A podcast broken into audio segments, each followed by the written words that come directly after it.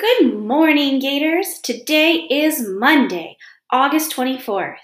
I'm proud of you for waking up this Monday morning and being here. Please stand for the Pledge of Allegiance. I pledge allegiance to the flag of the United States of America and to the Republic for which it stands, one nation, under God, indivisible, with liberty and justice for all. I hope you don't feel waffle today because it's National Waffle Day.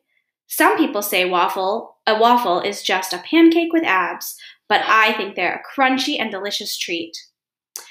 Have a great day, Gators. Work hard, have fun, and I'll Zoom you later.